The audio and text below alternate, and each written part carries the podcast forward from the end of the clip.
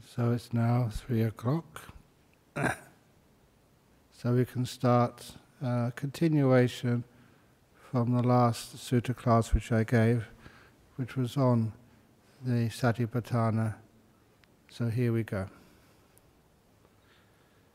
Namo tassa bhagavato arahato samma sambuddhassa Namo tassa bhagavato arahato samma sambuddhassa Namo tassa bhagavato arahato samma sambuddhassa Buddhang dhammang sanghang namasami. So the last time, two weeks ago, uh, we got as far as just the four postures. We started the Satipatthana uh, Samyutta, otherwise known as the right mindfulness, with um, each one of these practices, they always begin with having restrained the five hindrances, you abide aware of the body, energized, knowing the purpose of what you are doing and mindful. And that's only repeated at the very beginning, but applies to every one of these uh, practices. We did that with the mindfulness of breathing. We do it again, having restrained the five hindrances.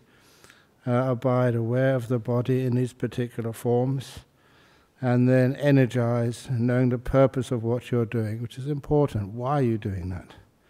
What's the purpose? What's the goal of it?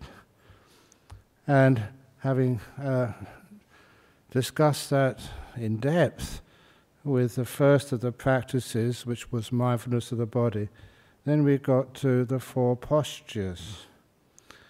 When walking, you are aware in the present that I am walking.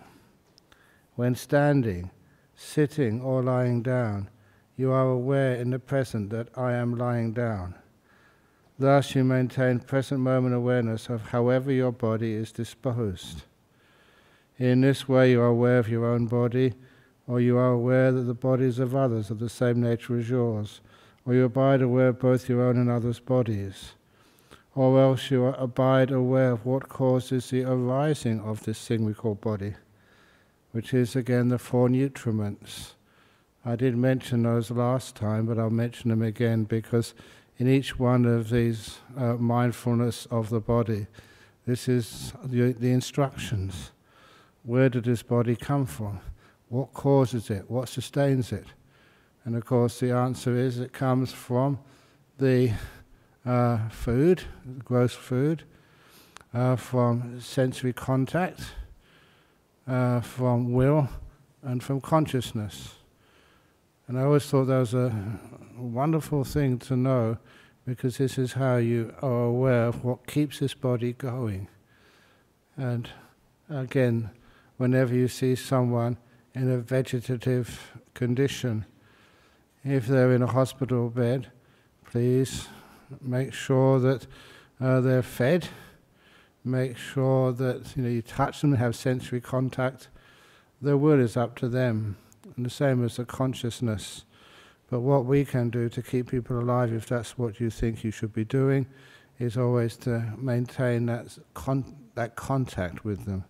Even if they don't respond, touch them, talk to them, uh, play music, which is especially uh, good. Not just music which they're not aware of or which they're not used to, and the old music which they grow up with. Anyway, you abide aware of what causes the arising of a body, or you abide aware the body will cease when the four nutriments cease, or you abide contemplating the body's cause or nature of both arising and ceasing. Why do you do that? Because once you know the things have causes, and then they arise, they maintain for a while, and then when those causes disappear, so does the thing itself this is the whole purpose of doing this satipatthana. You see, these things aren't substantial. The greatest simile was the, in the Aggi Vacchagotta Sutta, where I adapt this make it easier to understand, but the simile is pretty much the same. That a candle flame depends, is caused by three things the heat, the wax, and the wick. And if any one of those three things is used up, stops, ceases, then the flame ceases. The, the wax is all used up, the wick is all exhausted, or the heat is blown away by a wind, then the candle flame goes out. It literally, as I said in those days, it nirvanas. And this is actually the idea that even the body, the body is only as we know it. The body with life in it is only there because of four things the food, the sensory contact, the will, and the consciousness. When those, one of those four things disappears, then the body ceases. It's not a permanent entity. Or else mindful, mindfulness that it is just a body. And this particular phrase here also indicates that the meaning of mindfulness is not just awareness, it's awareness keeping things in mind. In other words, with like a memory, looking at them in an accurate, correct way.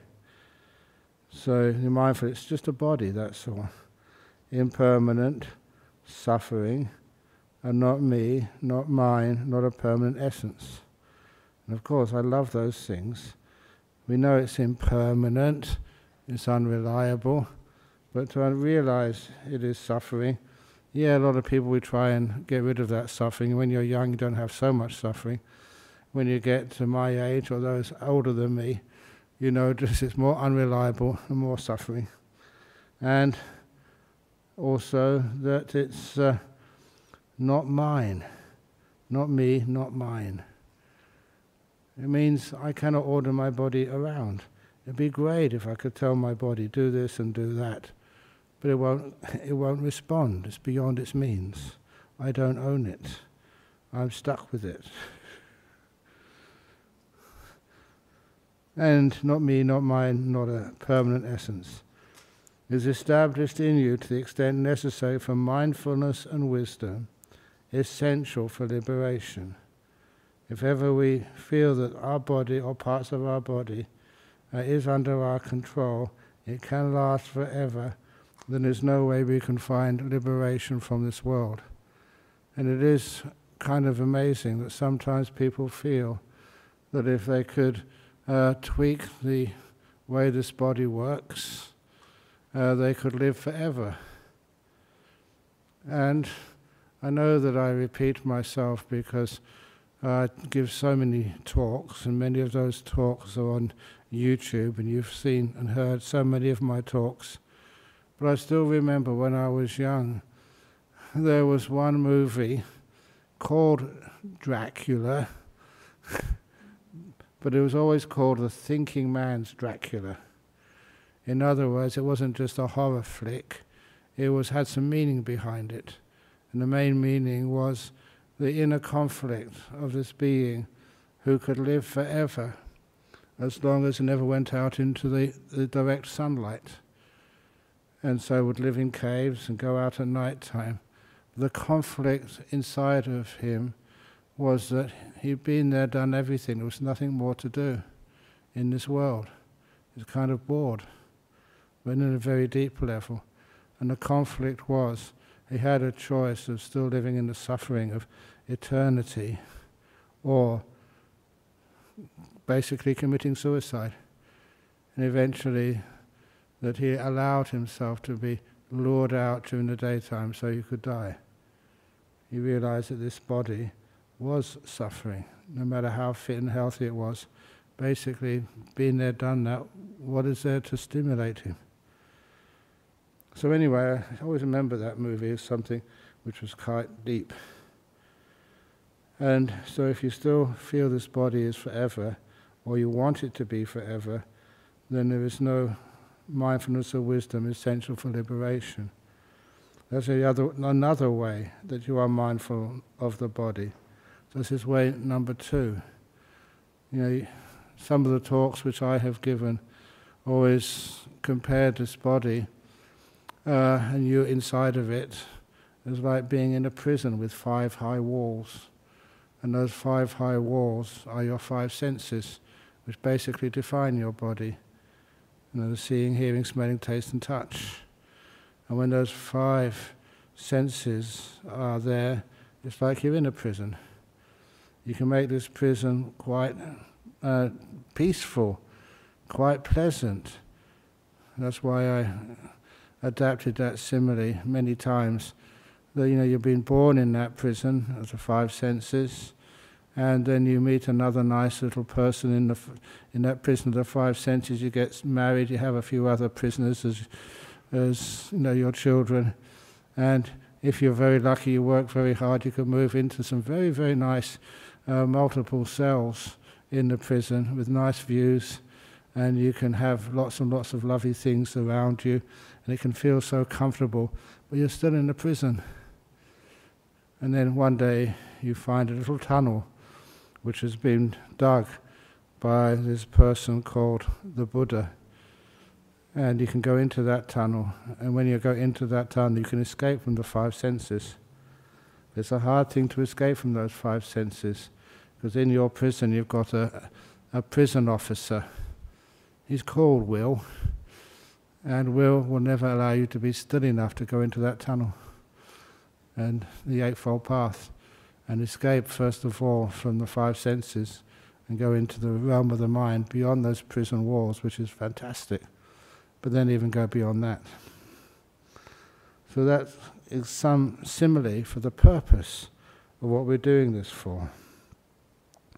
And I'll just go a little bit uh, further. The next uh, way of practice under the body contemplation, again, still having um, restrain the five hindrances, that has to be done first in each one of these. Abide aware of the body, energized, knowing the purpose of what you are doing and mindful. And then you go to the full comprehension of the purpose, why you are doing these things. You act in full comprehension of the purpose. That's the sampajanya.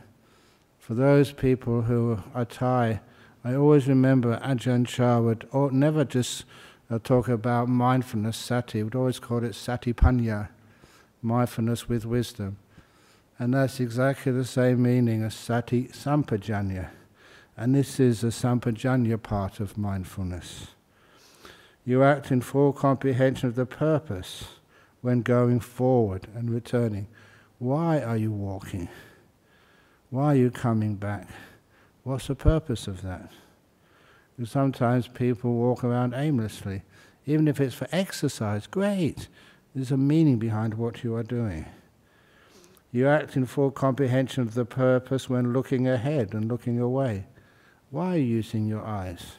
Because otherwise, people can just go looking all over the place just for stimulation, and that's not a very good purpose if you wish to practice mindfulness. When flexing and extending your limbs, when wearing your clothes and carrying things.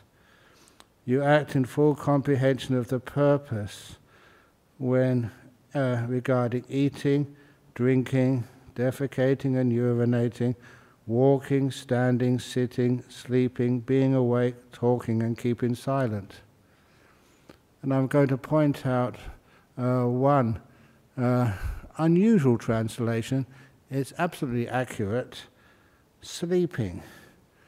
Because if you ever look at some of the early translations of the Buddha's words, you will see instead of saying sleeping there, they say falling asleep.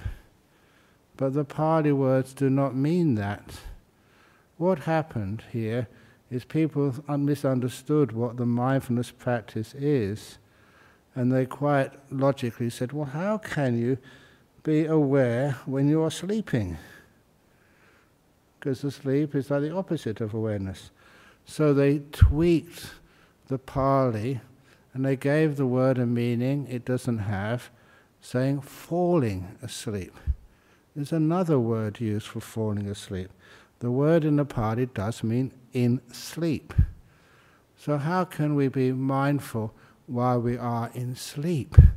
Of course, you can't be But what you do is you're mindful before you go to sleep. What are you sleeping for? This is a comprehension of the purpose. The purpose is what you understand before you enact that activity. What's the purpose of being awake? And the next one is great. What's the purpose of talking? It'd be wonderful if people were mindful of why they are talking. And if they were, I'm sure they would talk so much less. Please don't look at me, who probably talks more than any of you, but I have a purpose for this. My purpose is to instruct you. I'm a teacher, I've got to do that. And the purpose of keeping silent, which is a beautiful way of understanding the benefits of silence. You know that sometimes you can listen to somebody, and even Venerable Sadhuvihari was talking to me today, that sometimes, I shouldn't say this, but here we go. sometimes that when someone asks you to do something, they give you some instruction, say, Prem, you know, would you mind doing this or doing that? And what you do, you say, okay. The answer okay is a beautiful answer because it doesn't say yes, it doesn't say no, but it serves the purpose of shutting the other person up. They think you've listened. You just, you just say okay, and then you can go on to do whatever business you're doing. So that's a wonderful skill for me. I shouldn't say that. You're going to get in trouble with, with your people you live with. And they ask you, did you put the cat out? And say, okay. You haven't done a thing, but it's kind of acceptable. Anyway, the, the purpose behind all of these things and keeping silent. In this way, you are aware of your own body, how your body is. You're aware that the bodies of others are the same nature as yours. You're not special. You're not different. Everybody is pretty much the same quality. Uh, or else you abide aware of both your own and others' bodies. This uh, phrase is in all of the uh, parts of the of right mindfulness, just to make sure that people never feel that somehow that they're different than others, that they're special, they're higher, or that they're lower. And that's actually one of the great realizations which happens and it was the, one of the main realizations. Uh, uh, very often, when people would come to the Buddha and inform him that they had broken through the final stage, that they were fully enlightened arahats, they were called, they would never say, I am now an arahat. No one would ever say that. What they would say was that one who is fully enlightened never claims to be better, worse, or the same as anybody else. That whole judgment thing has disappeared from them. They just, they're not there. So they can't say they're better. They can't say they're worse. They can't even say they're the same. They're none of those. So you can see here, it's not about being better than anybody else.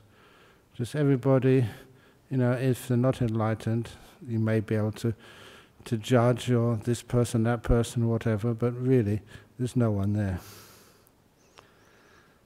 So you abide aware of what causes the arising of the body, the four nutriments. So you abide aware the body will cease when the four nutriments cease. In other words, it's not yours, it's not dependable, it's going to one day disappear totally. Or you abide contemplating the body's causal nature, both arising and ceasing. You know, that's sometimes one of the reasons why that people who can recall their previous lives, and if you recall your previous lives through deep meditation, it's always the case that you have no uh, hindrances at that time, so no doubt, and you know for sure that that was you. And that gives you this great data, information. You've been in other bodies before, not the one you have now, but maybe different gender different race, different, all sorts of stuff. And that shows you very clearly this body you're in now is certainly not you. You're not defined by the body, you're limited by the body. but not defined by it. Or else mindful, mindfulness is just a body. Impermanent, suffering, and not me, not mine, not a permanent essence, is established in you to the extent necessary for mindfulness and wisdom, essential for liberation. And you abide independent, not clinging to anything in this world. This is another way that you are mindful of the body. Or we get the bodily parts, another way of looking at the body looking at bit by bit. Now, we used to chant this, and when we chanted this, you know, in monasteries, we used to chant the 30, what was it? How many? Oh, you know my tricks, don't you? Everybody calls it 32 parts of the body. But actually, if you count the ones which the Buddha listed, it's only 31 parts of the body. I was waiting for one of you to say 32 so I could say no. and the 32nd part of the body was added later, and that was actually the brain. I think that's one of the reasons why Buddhism was such a wise religion, because it didn't have the brain. but added it afterwards.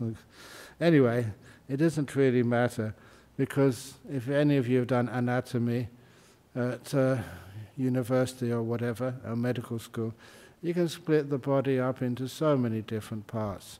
The 31 parts or 32 parts, that's just one way. So you view your body from head to toe, bounded by skin, as made up of many kinds of parts blood and bones, tissues and organs, just as though were a full shopping bag with many kind of groceries, such as bread, potatoes, fruit, and vegetables. So too you review the same body as full of many parts thus. In this body there are hair, there are hairs, bones, feces, and you're right. I put that one in there because sometimes that's how people call it, you know, in real life. But sometimes, as a monk, sometimes I'm not allowed to say such things, or people think I'm not allowed to, and sometimes I rebel against that. As I speak, so you speak. And that's something which the Buddha actually said. He said that when you give a Dhamma talk, you should teach in the local language the words you use, if I'm a good Buddhist and follow the great Buddha, the teacher, I have to use the words which you use. At least most of you use anyway. That is another way that you are mindful of the body. Now, you may also notice there that I never mentioned 31 or 32 parts. I never listed the parts because you can list the parts in so many different ways. So instead, I put review the body from head to toe, bounded by skin, is made up of many kinds of parts, blood and bones, tissues and organs. And instead of saying the different types of rice, which is of course what they would say, there was in some sort of shopping bag, I made it more Western. There were full shopping bags with many kinds of groceries, such as bread, potatoes, fruit, and vegetables. So you can see in this translation, which I've done here, that you've kept the meaning but made it more accessible for people. So you don't say different types of rice, red rice, hill rice, or whatever. You make it just as you would have a shopping bag. And sometimes the reason why we do that, again, with all this way, it's just dot, dot, dot, that is another way you're mindful of the body you review that body as your body. Your body is made of those parts. My body is made of the parts. All bodies are the same that way. It's just a body that's all. It's made up of stuff. And then also that you realize that it's not me, not mine, not a self. It's just a body made up of parts. And I don't know that, I think maybe these days, maybe because of the education we have at uh, schools, that you are permitted, you know, to actually to see parts of bodies. I certainly remember just going to even medical museums uh, over in Thailand where they had the different parts of the bodies just in jars. And of course, that was very helpful to understand actually what a body is. So you can never look at a body and say, oh, that's very beautiful. Somebody sent me a, uh, an article about, because I mentioned in one of my talks that you know, one of these so-called beautiful film actresses, Sarah Jessica Parker, who was photographed reading my book, Opening the Door of Your Heart, in a coffee shop somewhere in New York. And then apparently, now that was many years ago, she's much older now, and they sent a photograph of her now. And it really is an old lady now. Is she? Was she a young lady? Was that you, uh, uh, Cherry, who sent me that? No, okay. I forget who actually sent it to me, but it was useful. You could see a person who was supposed to be a highly attractive film actress many years ago, but today, you know, she, she would, if she came in here today, you would look at her and just, just an old woman. Which, which is the right, the real Sarah Jessica Parker? It's nice to be able to see that the body which you look at and you identify with, is that really who you are? And why is it the face which is so important?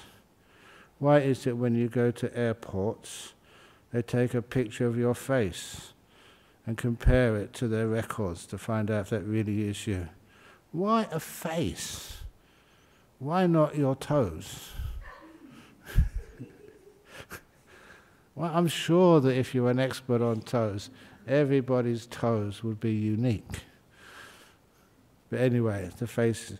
And also, I remember just reading in an article that there were so many like wealthy women were going over to um, South Korea, to Seoul, to get face um, transplants or something, uh, cosmetic surgery. And they had a great difficulty. They could get into the country, they had all their visas, but when they went out of the country, they could not be recognized. They were in big trouble. You know, you don't exist. Who are you? Are you some sort of migrant or spy or something? Not that any of you would go to facial surgery to South Korea, but if you did, then be careful.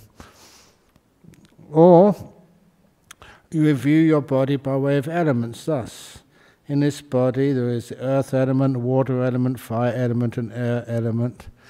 It's just looking at the body in a different way. That's all it is. Another way you're mindful of the body. Or we now get to the nine charnel ground contemplations.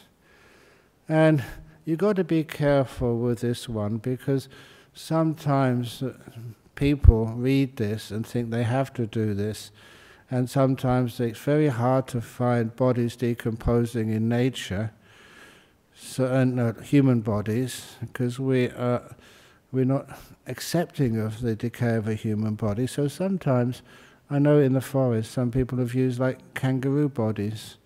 You know, kangaroos who have either got hit by a car, or kangaroos who have, especially the male kangaroos, had a fight and most of the fights between the male kangaroos are fights to the death.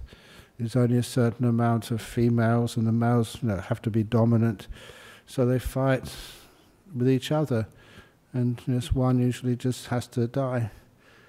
And anyway, that sometimes the monks uh, know where that corpse is, and they just go every day to have a look to see how it just decays. You have to be careful there because sometimes if you don't get the uh, the natural sort of decaying body, they get photographs of it. And I told them, look, there's a lot of people, if you had a photograph book like that and somebody saw you, they think you're really weird and, and of gross photographs. But nevertheless, it does show you just what the nature of this human body is. It can be strong and healthy and handsome or beautiful, but then after a while it just fades away. And this is how, in those days, when uh, many of those bodies were thrown into the charnel grounds and left to rot. You see a corpse thrown aside in the charnel ground up to three days old, bloated, livid, oozing matter. You reflect that your own body is of the same nature. It may be become like that. It's not exempt from that fate. Or you see a corpse thrown aside in the charnel ground being devoured by birds, animals, or maggots. You reflect that your own body is of the same nature. It may become like that. It is not exempt from that fate. Or you see a corpse thrown aside in a charnel ground, a skeleton with flesh and blood held together with sinews, fleshless skeleton smeared with blood, a skeleton without flesh and blood, blood held together with sinews, disconnected bones scattered in all directions, bones bleached white, the color of shells, bones heaped up, bones more than a year old, rotted and crumbled to dust. Then you reflect your own body is of the same nature. It may become like that, it's not exempt from that fate. So, what's the purpose of that? Remember, in each one of these, we are mindful, aware that our body, other people's body, of the same nature, and that we do this to realize that this body is not me, not mine, not a self. This is its real nature. So you make the best use of it when it's um, healthy and fit and able to do stuff. In this way, you are aware of your own body, or you are aware of the bodies of others of the same nature as yours, or you abide aware of both your own and others' bodies, or else you abide aware of what causes the arising of the body, the four nutriments, or you abide aware that the body is of the nature to cease when the four nutriments cease, or you abide contemplating the body's causal nature of both arising and ceasing or else a mindfulness that is just a body, impermanent, suffering, and not me, not mine, and not a permanent essence, is established in you to the extent necessary for mindfulness and wisdom, essential for liberation. And you abide independent, not clinging to anything in the world. That is another way that you are mindful of the body. And interestingly, in uh, this particular sutta, they have the benefits, and actually it's in the, another sutta close by, the benefits of mindfulness of the body. If you practice mindfulness of the body, what happens? You overcome delight and discontent. Know, sometimes many of our things we delight in are like bodily things, and discontent, a lot of it is a bodily discontent. Somebody calls you stupid, somebody calls you fat, somebody calls you ugly. Or you see your own body getting fat, getting ugly. I don't know about you, but I know that I never knew the day when I woke up and I looked myself in the mirror and thought I was fat. It didn't happen overnight. It happens incrementally. That one day you're old, you look in the mirror, you're old. Where did that come from? This is a problem that these things creep up on you. And anyway, you overcome that. That's part of having a body, that's its nature. You overcome fear and dread. What are you afraid of? A lot of times people are afraid of not I'm not talking about the pain of the body now, we're talking about the uh, destruction of the body or the dismembering of the body, the hurting of the body. This is the fear and dread about the body about to disappear and die. I mean, how old are you now here? I'm now 72. Who here is older than 72? Yeah. So you're ahead of me on the, the path to death. I know that many, I shouldn't say that, I've already started. I said this at lunchtime to the Thai people. I always said you know, 72 as a monk, you know, that's almost, that should be old enough to retire. But then my argument totally fell apart when somebody told me that a couple of days ago it was the birthday of uh, Bhante Gunaratana over in uh, United States on the, on the East Coast. He's now 96. And he's still out there teaching and giving amazing talks, and he's 96. That's really unfair. but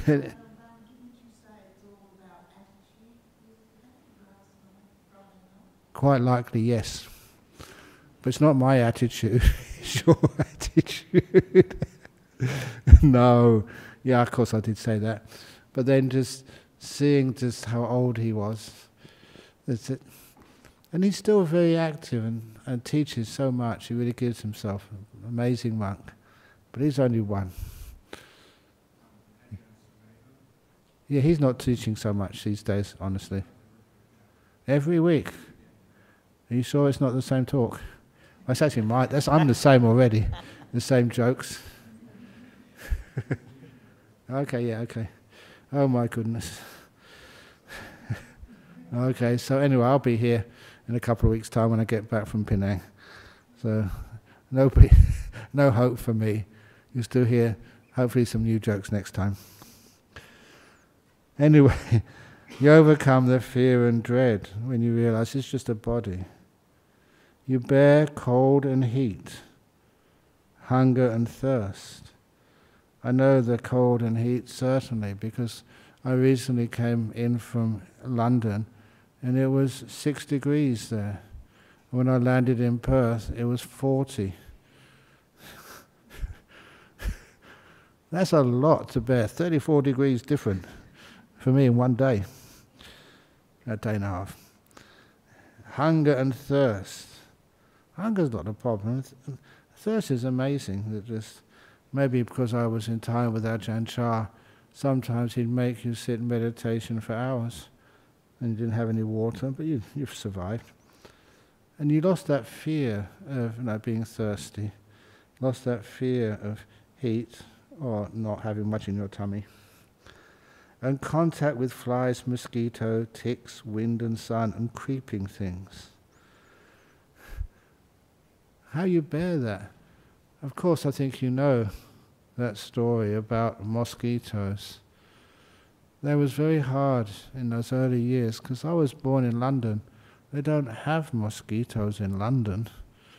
And so when you were stuck in the forests and there were so many mosquitoes around and there was no mosquito repellent, there was no um, nothing, no mosquito, there was mosquito nets, we weren't allowed to use them when we were meditating, and no mosquito screens, and that was very tough. But one thing which I did learn about mosquitoes and flies as well. If you don't worry about them, if you are calm and peaceful, then your metabolism reduces, goes down, which means you don't emit so much carbon dioxide from your pores, which means the mosquitoes, they can't find you. And that was kind of incredible. If you thought about them, worried about them, they'd swarm all over you, many at a time, 60 or 70 at a time. But when you just went very peaceful and quiet, I mean, in your mind, you did your meditation properly, then you come out of your meditation, you couldn't see any mosquito bites on your arms or on your head or anywhere. And I thought there was something magical about meditation, about stillness, the samadhi. But it was just the effect of lowering your metabolism. That the flies and mosquitoes, you could bear them because they couldn't find you. You endure unwelcome words and arisen bodily feelings that are painful and menacing to life. And a lot of time I think that's true what you said, I said, that it's reactions to them, the attitudes to these pains, that has a huge amount to deal to uh, to say about how you survive or you don't survive them. There's something I'm sure there's many uh, GPs here, doctors, but anyway, one GP which uh, I had, we came to visit us when we were uh, just learning how to teach kids in a school.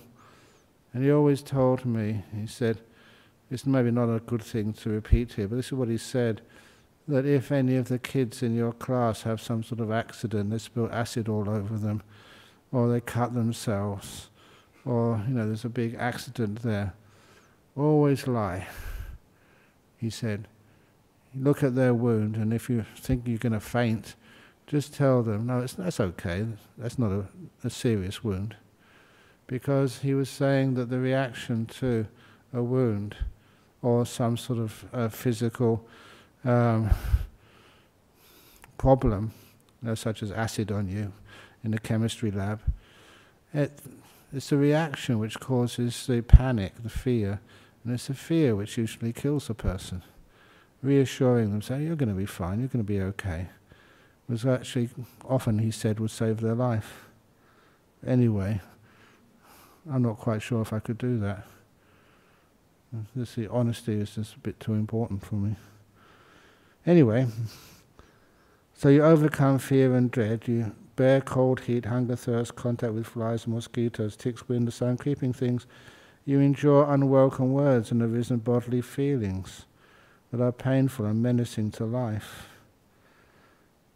Or you experience whenever needed, without difficulty, the four jhanas that constitute the higher mind, the adi citta, and provide a pleasant abiding in this very life.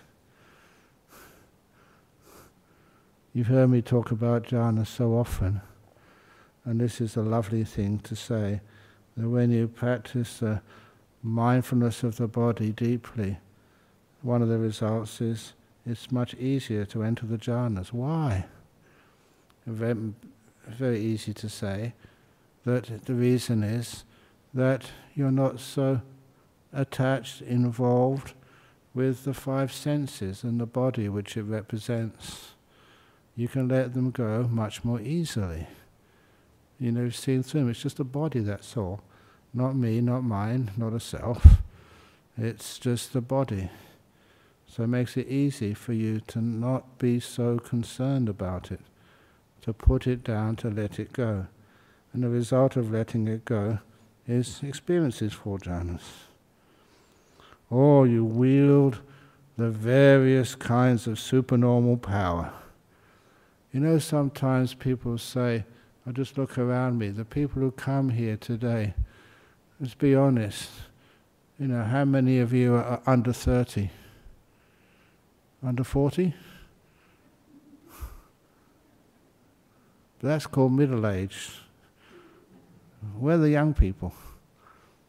So sometimes if you start talking about you can wield the various kinds of power, having been one, you can become many. Because after Harry Potter, many of the kids are really interested in those powers. They probably will never get them, but at least it's a, an advertising uh, opportunity to get kids. Is that going to be true? Maybe not. but anyhow, this is what would happen. The supernormal powers, having become one, you become many, have become many, you become one. You appear and vanish. You go unhindered through a wall or through a mountain, as though through space. You dive in and out of the earth, as though it were water. You walk on water without sinking, as though it were earth. Sitting cross legged, you can travel in space like a bird you wield bodily mastery even as far as the Brahma world. Or with clairaudience, you hear sounds both heavenly and human, those that are far as well as near. You can read the minds of other persons, having encompassed them with your own mind, especially whether their mind is affected by one of the five hindrances or whether it's experienced jhana. You can recollect your past lives, even up to a hundred thousand births, and many eons of expanding universes, many eons of decaying universes. There was when I first read this, it kind of moved me, not because of all these claims, but just the uh, what they were talking about, not just one rebirth, but eons of existence. And as a theoretical physics physicist, that kind of blew my mind the fact that not just talking about one or two lives, but whole eons of existence, big bangs to big whimpers or crunches, however the universe would end. And the whole time scale, it just expanded, you know, what I could contemplate. Not just one life, but thousands of lives in many sorts of different forms. It just, the stretch and the big picture became enormously big. There I was so named, of such a family, with such an appearance, such was my food, such my experience of pleasure and pain, such my lifetime. And passing away from there, I reappeared in this other place. And there too I was so named, of such a family, such my life term, and passing away from there, I reappeared here. Thus, with their aspects and particulars, you recollect many of your past lives. And with clairvoyance, you see beings passing away and reappearing, inferior and superior, fear, fair and ugly, fortunate, and unfortunate, and one understands how beings are reborn according to their actions, karma.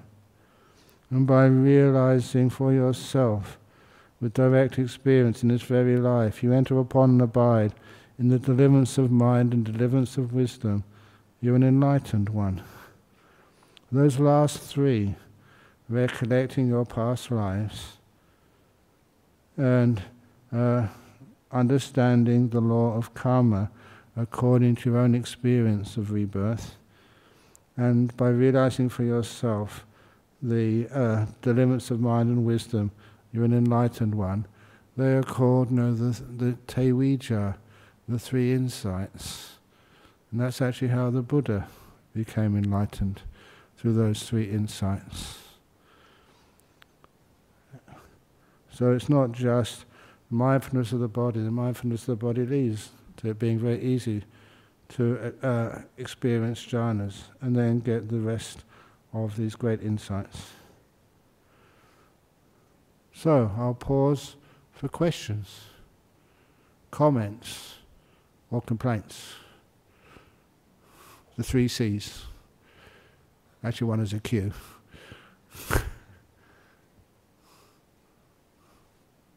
Goodness. Are you all bamboozled?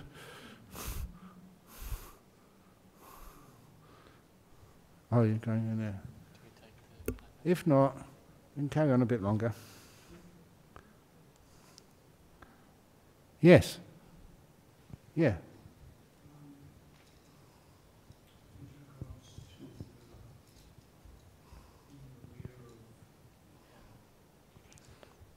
Hello?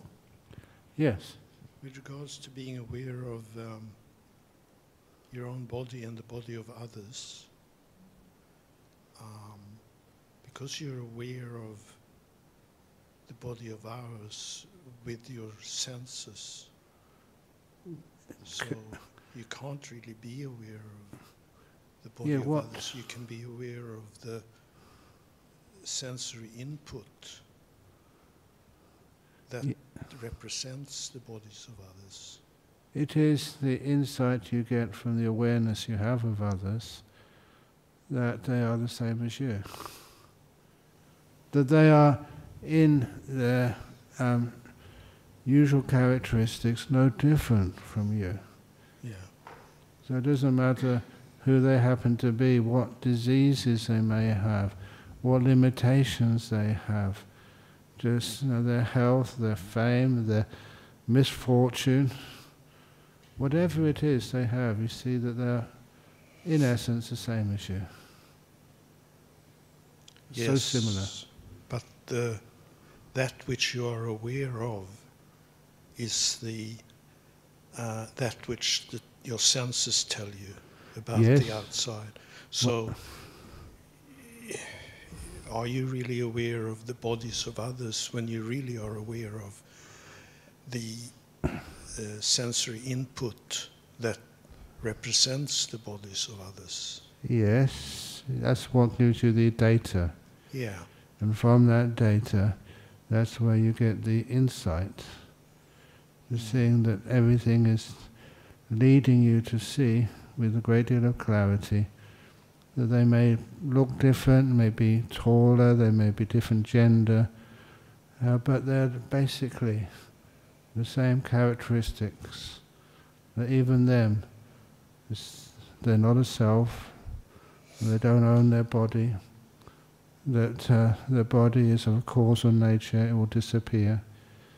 You make the call the insights based on that um, seeing, that hearing, that smelling, tasting, touching. From that experience, you develop the insights of a similarity, especially never believing or never uh, getting any ed- evidence to actually to say this is like a, a supreme being, or this is an eternal being, or this is something which is so different than every, anybody else. To see the similarities. So you gain the evidence, the data from your sensory experience. Mm. But then you use your uh, mental abilities to see the commonalities. Mm. Interesting, thank you. Okay.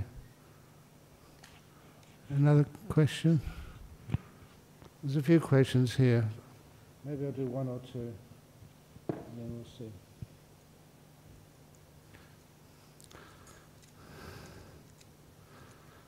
Dear Ajahn Brahm, well, this is, you have helped move more people move towards peace and enlightenment than you can ever imagine. That's true. I can't imagine that at all.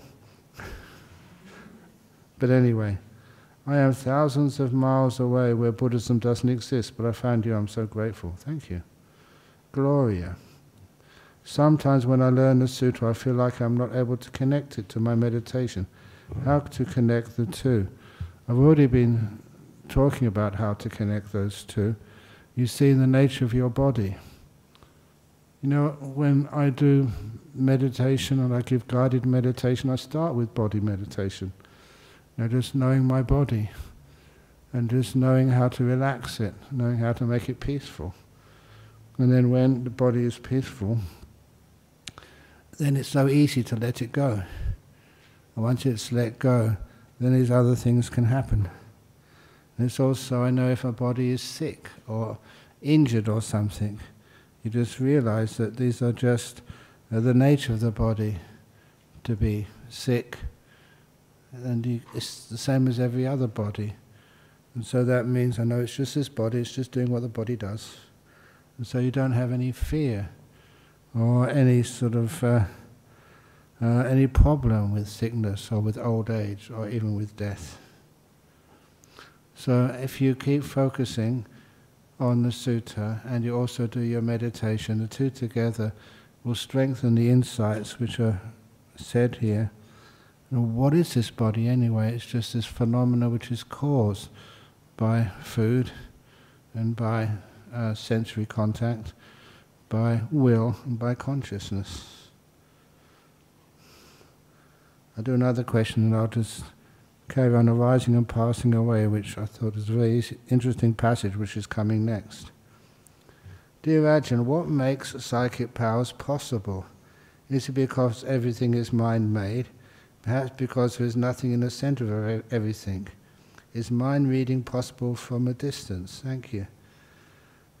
It's again very rare to actually to witness things like psychic powers. Now mind reading is probably the most common of those psychic powers which you see. And I can be honest with you, that, that was one of the first things which I saw from an Ajahn Chah. I've told the story before, but it was something which, you know, made me realize that this fellow had some amazing meditation. When I first went up to Wat Pah Pong, a newly ordained monk, and just uh, we were doing some chores in the monastery, and Ajahn Chah came along and just gave me some praise. You know, the flattery, and that flattery never made much of a difference to me. And he said I was making some nice baskets. And I looked at my basket and I said, you know, that's almost like lying. My basket was terrible looking. It was like a flattery. But then uh, there was another monk who was you know, about the same. He was like a novice at the time, and he was asking some questions of Ajahn Chah. And as he was asking some questions, you know, through a translator, I was just overhearing, see what Ajahn Chah would answer. And his answers were nothing to do with the question which this novice asked. but had everything to do with what I was thinking. And it was weird. And then I deliberately thought another question. And this novice asked a question totally different. It was translated into Thai. Ajahn Chah answered, and the translation came out as a very good answer to my question. I did this for four or five times. And every time I thought a question, that was a question which Ajahn Chah answered. And at the end, just to confirm, I asked this American novice, what do you think of those answers? And he said, they were crazy and they made no sense to me. And I knew why, because it was my questions I was thinking, and Ajahn Chah was answering. And that was kind of weird. It certainly convinced me that that monk had powers to read your mind. But be careful, if anybody, any of you, manages to actually to experience such things, I would not encourage it. The reason is if you're not in a position of being a teacher, reading somebody else's mind, I always consider to be an invasion of privacy. It's a kind of immoral. If you give me permission, fine, or give someone permission, fine. But a lot of time, it's a wrong thing to do. And the other thing is many other times of psychic powers. I think I'm, I mentioned somewhere recently, there was an Indonesian monk who I knew, uh, who had a very strong mind, developed powers. And one of the things he did one day, this was in Wat Bawon in Bangkok, he had a meditation class once a week, and one of my friends I knew very well, that she went to that class, and in the middle of the meditation class, she opened her eyes because you know she thought that something weird was happening, like you know the electricity in the air sort of thing. And when she opened her eyes, she saw rays of light coming out of the eyes of this monk into one of the other meditators, like laser eyes, and the real light coming out. She freaked out she got up and left and never went back again. I mention that story because a lot of times, like psychic powers, just scare you. And people say, oh no, I won't be scared. yeah, you do get scared. So that's one of the reasons why it's very rare to actually to show such things. And why does it happen? That's, I think, is again because the primacy of the mind things are mind made, and the mind is the, the most important part of this world. And it's not so developed, nowhere near enough. Okay, I'm going to go back to the sutta now. Just the arising and passing away, the rise and fall. Is that paragraph up there? Oh, good. And the reason which I mention this is because, again, when it was first pointed out to me, that you have like this Satipatthana Samyutta, which is basically the majority of this right view, uh, right um, mindfulness. But there's also a whole Samyutta um, chapter on Satipatthana. And there you got some amazing sort of little insights into how to read that Satipatthana Sutta. And this is uh, the Satipatthana Sutta Satipatthana Samyutta, sorry, Sutta number 42. When it says in each one of these samyuttas that you, so each one of these um, uh, Satipatthanas, you abide aware of what causes the arising of the body or this Vedana experience or chitta or conscious or um, mind objects. You abide aware of what causes the arising, of abide aware what causes the ceasing, abide what causes the arising and the ceasing. And sometimes that people interpret that as you know, just seeing things rise and fall. And that's not what the Buddha meant.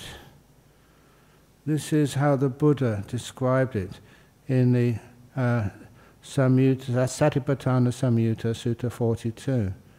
I will teach you the origination and the passing away of the four focuses of mindfulness. This is what they say, know the rising and the falling. It's not quite rise and fall. Number one, supported by the four nutriments, there is the origination and continuance of the, of the body. With the cessation of the four nutriments, the body ceases. The four nutriments are food, six sense contacts, will, and consciousness. Is. Not just one consciousness, but the consciousnesses. That's what it means when they say rise and fall of the body. Why it rises, why it continues, why it disappears, why it ceases. Not just seeing it happening, but understand why.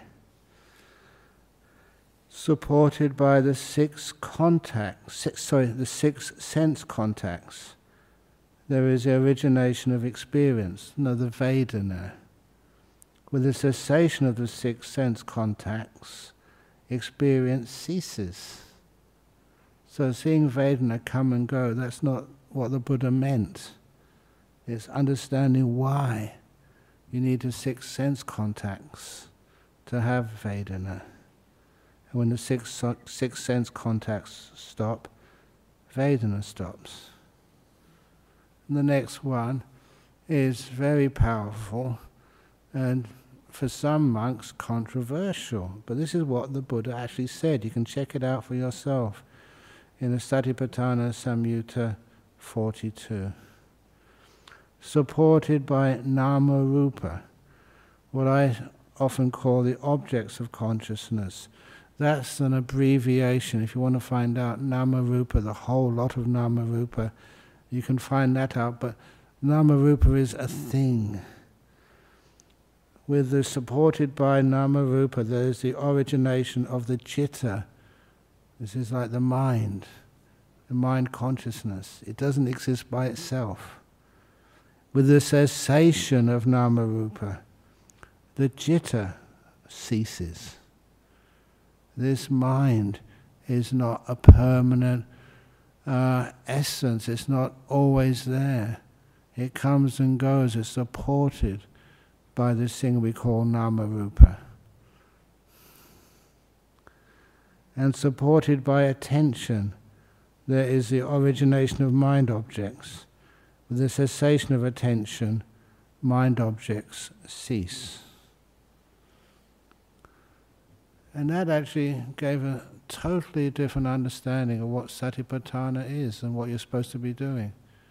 You don't just notice things come and go you find out why they come, why they last, why they disappear, to prove that they really are impermanent.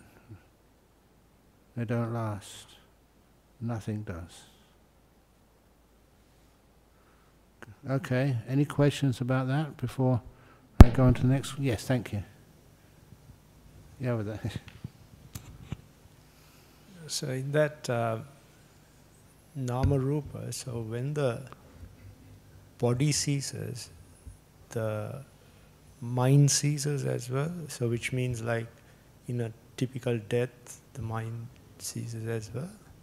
Now you took the mind, the chitta, the nama rupa is much more than the body. That's one, one of the reasons why to call it mind objects. is a bit of a, an approximation, but it's not that bad to have like a mind, you need some object which it can be aware of, something which uh, supports it. It's not an independent entity. You can't just have a mind and not be aware of something.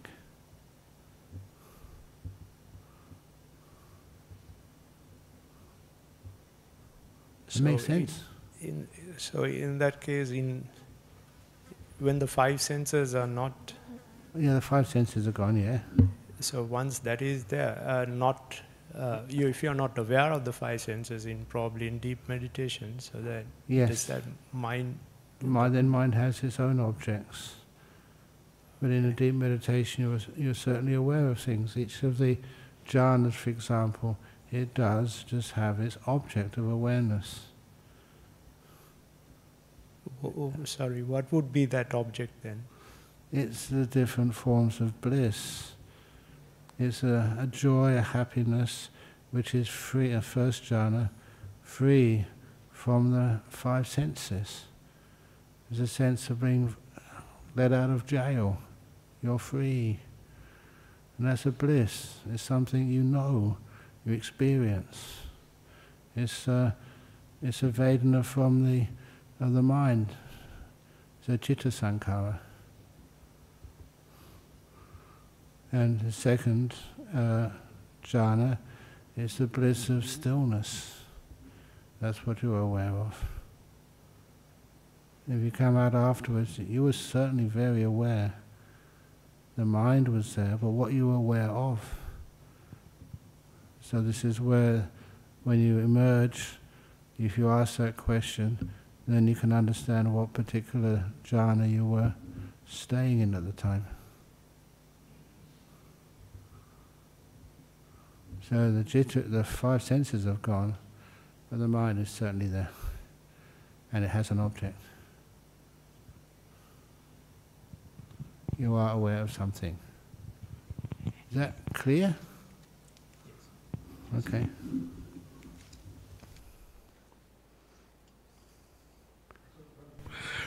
you know, the four, to me, to me, the four foundations of mindfulness, that is the heart of the Buddha's teaching. I know that's for me, okay? When I come to Buddhism, I go round, round, round, round, round, and now what, you know? So it is these four foundations that gives me the understanding, you know, how, how my mind works and all these things. You know? I would actually say the, Mm. the foundation of Buddhism is Eightfold Path. Yeah, mindfulness comes into that um, right oh, mindfulness mindfulness. comes in, it's part of it. Mhm. Mhm. But I think a problem which people do have is they focus on those four foundations of mindfulness Mm. and uh, kind of ignore some of the other parts of the I know. I, I do understand the Yeah. total package, yeah, yeah. It's whole package, yeah, Yeah. good. But that four foundation is a main, to me, you know, Yeah. from the- main one, you know. I, so I find, oh, that's how my mind works, this thing. And that helped me. Yeah, it Yeah. helps. But you need the other seven factors as well. Yeah, I understand. Thank you. Yes? Yeah. Attention? Exercise. That's attention when uh, you are not either just the object just fades away by itself, or and so you're not paying attention to it, or you're switching your attention to something else. You're choosing to be aware of something else, or a lot of times that if your attention just goes to things like, you know, the joys, the bliss of the jhanas, you take your attention away from so many other things. You're taking your attention away from the, the five senses and the five sense objects. You go to the mind, and little by little the attention disappears as you go deeper and deeper into things. Also, that when there is kind of stillness, that when the the object doesn't move, then it vanishes. That's also attention stops. It's just the nature of the brain and the mind that it can only notice something which is uh, changing. So that simile which I gave many years ago, going to a Zen monastery in the north of England, just having to keep my eyes open when we were meditating and just with your eyes wide open, just noticing the wall in front of me just totally vanish. I never closed my eyes, but the wall vanished. And it vanished because it was, as far as my brain was concerned, it was boring. Nothing was happening. I didn't need to process any information from it. And so that idea of the attention disappearing, sometimes because of stability, stillness. Why does the sound of the aircon vanish?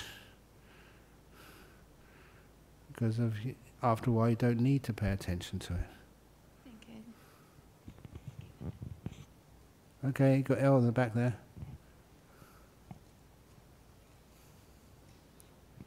Thank you, Ajahn. Um, I'm trying to understand these last few points, but having a bit of difficulty. Um, so, thanks, Chamari. If the mind ceases when the objects of consciousness cease, Yes. so say if we if we uh, if our attention is focused in or concentrates in, and then you know the peripheral things disappear and the body disappears, etc., and we just are aware of um, the bliss, as you're saying. If then that mind object ceases, it says the mind ceases. So what is left at that point? Okay, the whole process of the mind ceasing, that is described, you know, by the immaterial states. And it's sometimes the translations, you know, can be a little bit deceiving. Sometimes they started well, the infinity of, or the unbounded space, or infinity of consciousness nothingness, neither perception nor non-perception. Sometimes, you know, the word is ananta, basically undescribed, unbounded is not a bad word, simply because it means, you know, the an means without, and anta means just what describes and bounds things. So it becomes like space stops any meaning anymore. You can't, it's not part of um, your perception. And consciousness starts to vanish, that disappears as well. But you're aware of that. And you're aware of like nothing. How can you be aware of nothing? Because you think if you're aware of nothing, that what you're aware, the aware part of the, the mind which can know nothing, will vanish. And eventually it does. Then you have this weird state of neither perception or non-perception. So if you look at it from this angle, from you, you're perceiving, but what you're experiencing is non-perception. The object vanishes first, and then the thing which knows the object vanishes. And that's where you get this state of cessation of all perception and feeling for a long time until it basically the mind turns on again.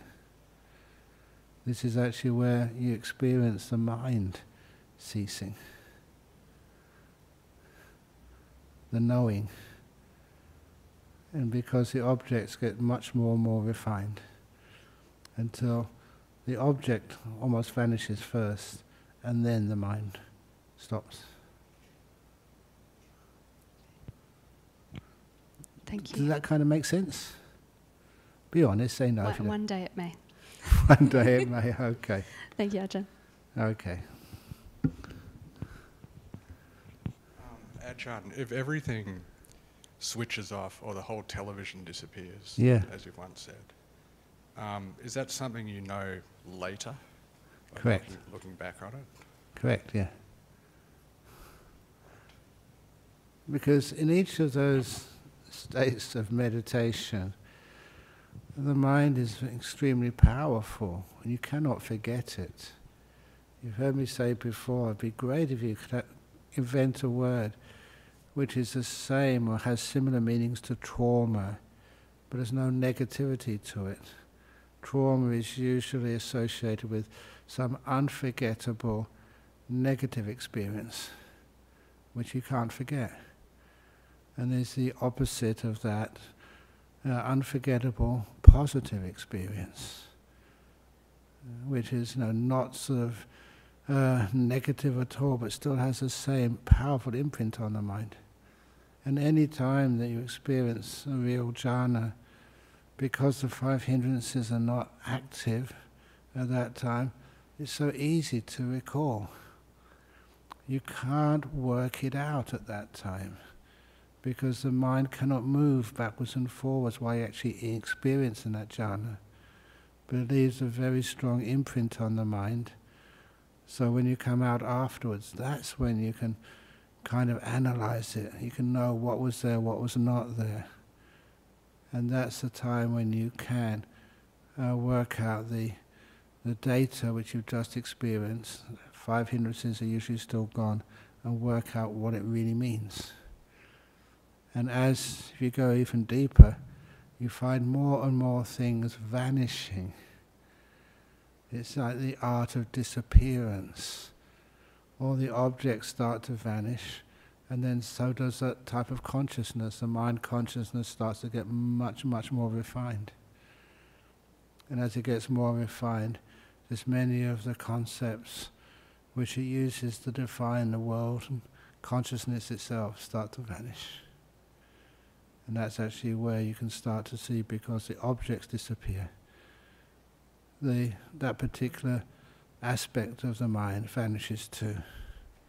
And this is actually what happens. But you can only remember that after you come out. While you're inside of there, you're perfectly aware, but you can't do anything. You don't have to exercise memory.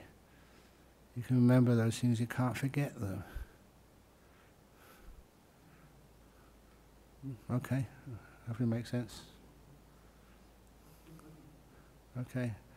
Eddie's got his hand up first, yeah? Potong and Ajahn you said the object vanishes first, okay? Yeah. So uh, you're probably right, okay? But don't you think you have to also bear in mind that mind too? The, you, your mind is holding to the object, you know, okay? And then if, if it's mind, it, if object vanishes, it's, it goes hand in hand. I would say, you know, this mind and object and involves our feeling too, you know, okay? yeah. But this so is, don't you think it's a, when the feeling vanishes, you know, this and is, then the whole thing is gone? Uh, these are the, so talking about the arupas. It's a very deep, m- mm. deep meditations you know, which come after the fourth jhana. This is far more refined. Mm. So anyway, uh, you had, Lee had a, a question.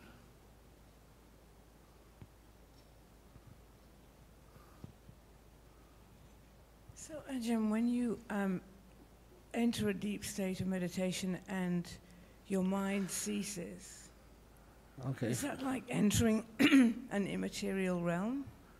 If your mind actually ceases, it's uh, deeper than the immaterial realms. This is a cessation of perception and consciousness. At that point, there's nothing there. So when you remember, recall those experiences you come out, you recall, you know, great periods of time vanishing, but then what was before and what was after was those fourth um, immaterial attainment. That's how you know it wasn't just unconsciousness, it was cessation. And you, know, you, you can only go to those states by going through the jhanas and the fourth jhana in particular. Perfect, fourth jhana is the perfect mindfulness. Very still, very mindful. If you stay there long enough, it will happen automatically. Nothing is moving, and things will vanish. That simile of the thousand petal lotus was a very beautiful, wonderful simile. It brings it down to earth, sort of. This is what happens. That lotus is out under the sun of mindfulness and kindness. And it's not something you do, it's something which has been established. And it opens up by itself. You can't make any decision, I'm in fourth jhana now, now I'll go into the immaterials. It's even any thought like that is impossible. It's way too still. I don't know why we're going into this because we're supposed to be talking about mindfulness of the body. But nevertheless, I'm very happy to talk about this. I was just wondering what would bring you back then. That's an excellent question. And the only thing is because of just like karma. You don't bring it back. You can't say, I'm going to come back. It's just the karma, the body is still viable. You don't have to be. No, you don't. My goodness, no. These are amazing states. Anybody who's got anything close to that, not any fear at all, you just be dancing down the street. whether you can dance or not. It just gives you a taste of you know, just what this meditation can do. And just how incredible this is, you know, accessing the mind and allowing the mind to cease. It's really cool.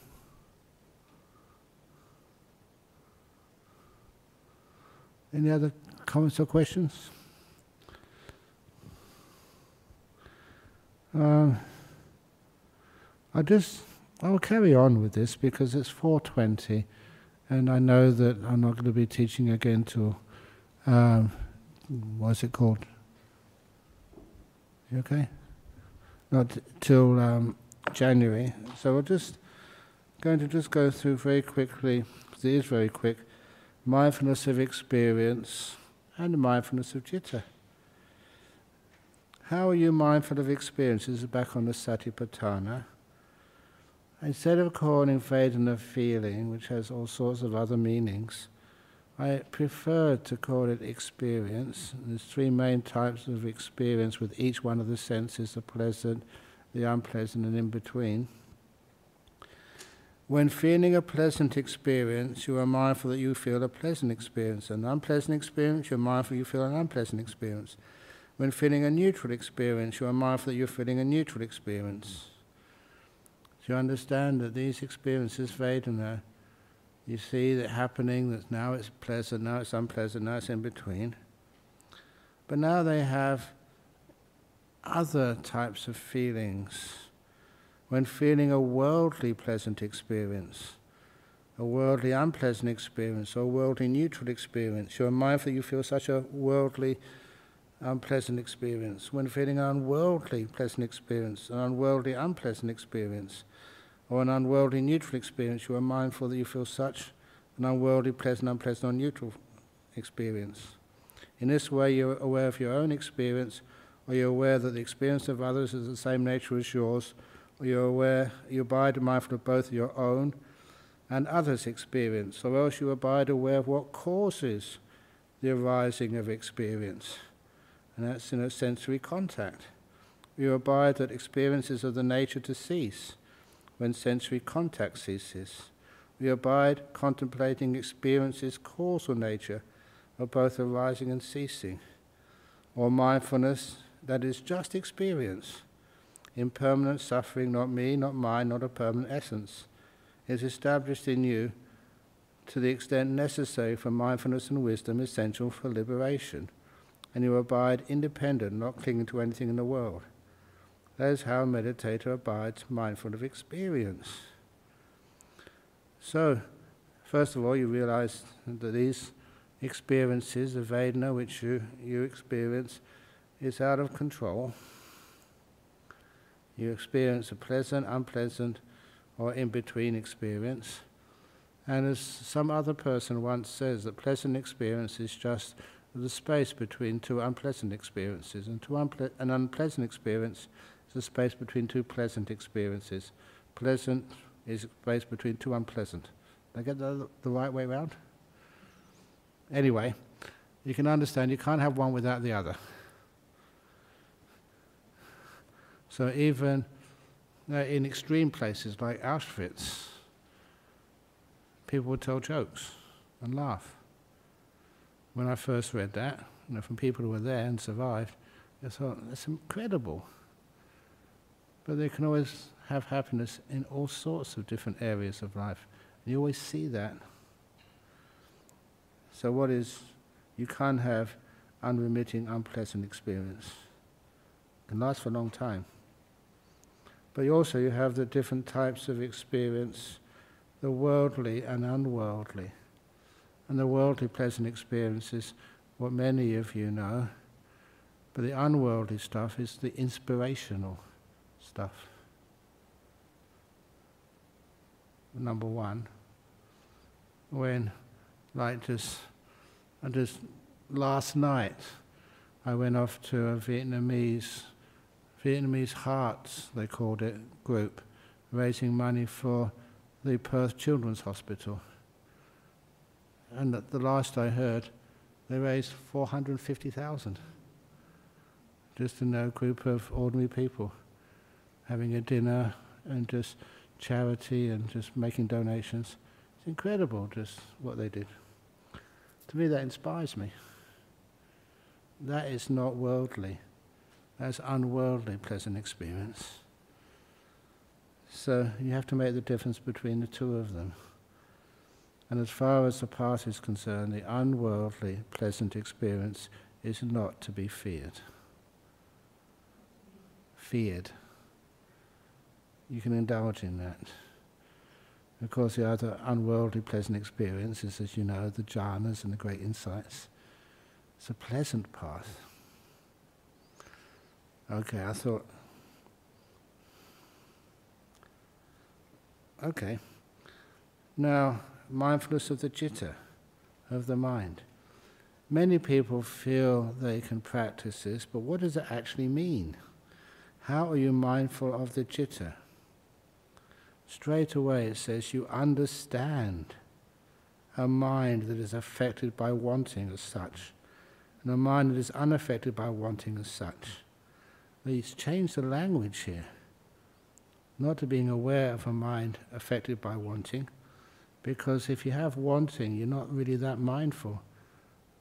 The mindfulness is lessened by the power of wanting, but you understand. You understand a mind that is affected by aversion as such, a mind that is unaffected by aversion as such. You understand a mind that is affected by delusion as such, and the mind that is unaffected by delusion as such.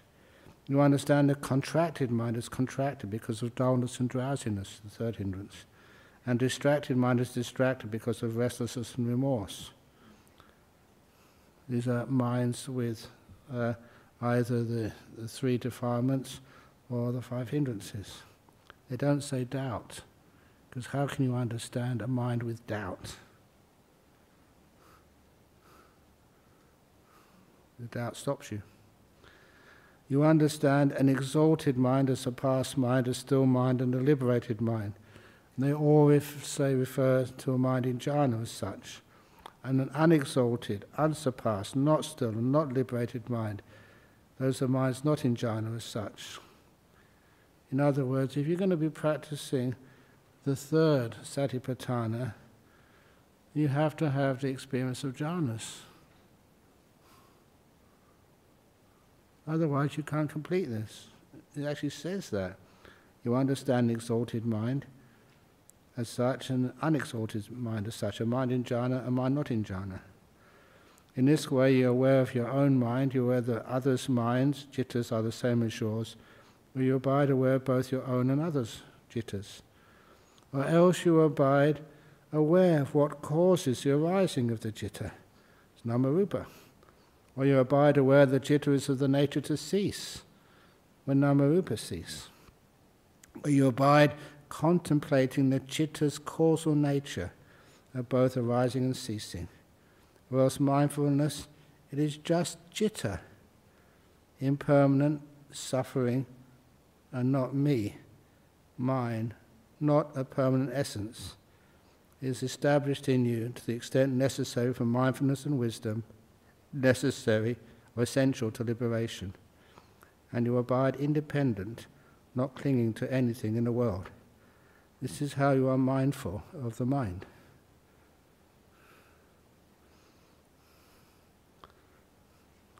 And I kind of like that one. As Eddie said, you know, this Satipatthana really important. You can't really do the third Satipatthana if you haven't had any experience of jhanas. You haven't got the data to focus on and to contemplate. Please, if you disagree with some of the translations, Please have a look it up for yourself. These are pretty accurate translations. Okay. I'll do and one more question from the here. Are new minds arising all the time? Can a new mind only form in Kamaloka or other spheres of existence as well? With metta. I don't know why that question is answered because the Buddha actually does say yes. It's only in two suttas that you have um, some things are developing consciousness, even in things like plants. But they haven't fully developed their five khandhas yet, but it's a possibility to do so. Oh my goodness, I've got more questions keep coming up. Please, no more questions, got to go in a moment. Does a modern life and its practices of hair color, makeup, and the focus of trying to stay and look young go against the practice of mindfulness? Yeah, okay. That's why, uh, see if you can find a photo of Je- Sarah Jessica Parker. Maybe it's because she read my book she doesn't wear makeup anymore. but any, anyway, that why don't you accept aging as a process? As civilization advances in collapse, how does one remain still amongst the storm? Just try and learn how to live simply, learn how to live kindly, and civilization advances in collapse. And a lot of time people were saying that, and sometimes I've been old enough now, I've seen many times people thinking that doomsday is coming next week, and it never did. So who knows? Uh, certainly, I know that um, actually it's true. I won't be here next week, but I will be here Uh, before the end of the year on Ajahn Brahm's New Year's Eve party.